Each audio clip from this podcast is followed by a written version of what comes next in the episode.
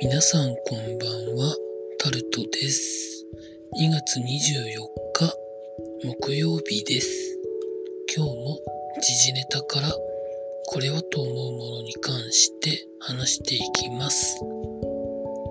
ロシアがウクライナで始めてしまいましたが、それに関する記事がいくつも上がってます。その中で、松野内閣官房長官が原油やガスに関しては大きな懸念はないというふうなことを言った。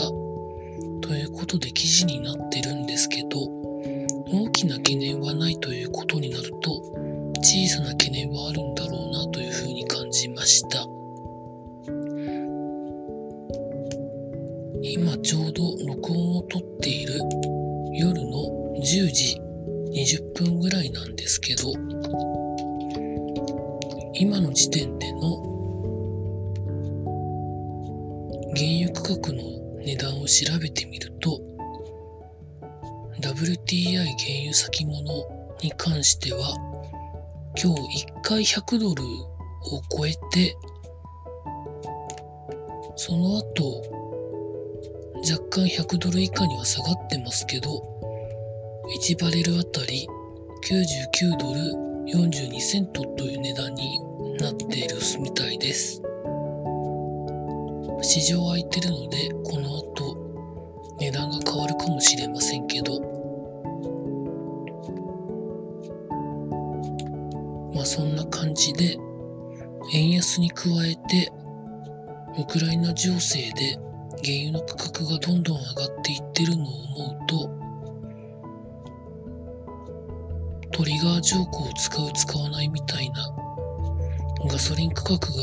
1リットルあたり200円超えちゃうんじゃないのかなと感じもしてるんですけど。元売り会社に補助金を出しても別に小売店の価格がそれによって縛られるわけでもないので考えてほしいななんて思うんですけど私だけでしょうか。続いて積雪地域で雨の予想が出てるということで、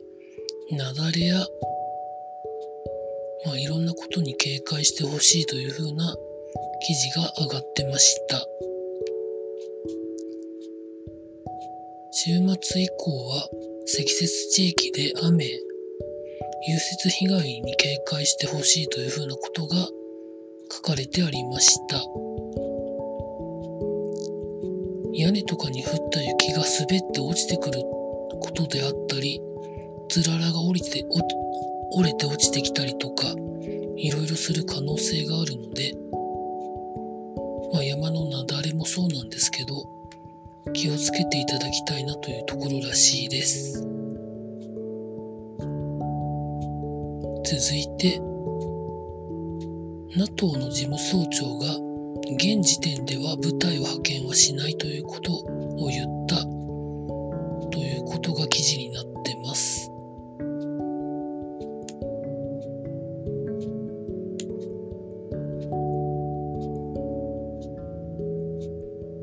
まあそういうことなんだろうなと思います。続いて経済のと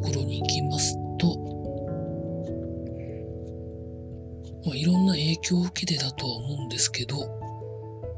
損害保険会社大手3社が海上保険料を値上げする方向ということで記事になってます。ウクライナ周辺海域を通行する船舶に向けてということらしいんですけど、こういうことになってくると、また運賃の値上げであったり、コストが増えるんだろうというふうな感じを思っております。続いて、東京株式市場は続落ということで、金の価格は過去最高値を更新ということで、リスクオフになってきてるみたいで、金のような持ってるとちゃんと価格がつくものに関しては買われているということみたいです。関連してロシアの金融市場が全面安になっているということもあるみたいです。続いて、スポーツのところに行きますと、レアル・マドリードの下部組織に所属している中井拓弘選手が契約を延長したということが記事になってます。新たに2年契約を結んだそうで、今はユースにあたるフーベニール R でプレーしているんですけど、トップチームの一つ下のカテゴリーであるカスティージャーに所属するということで、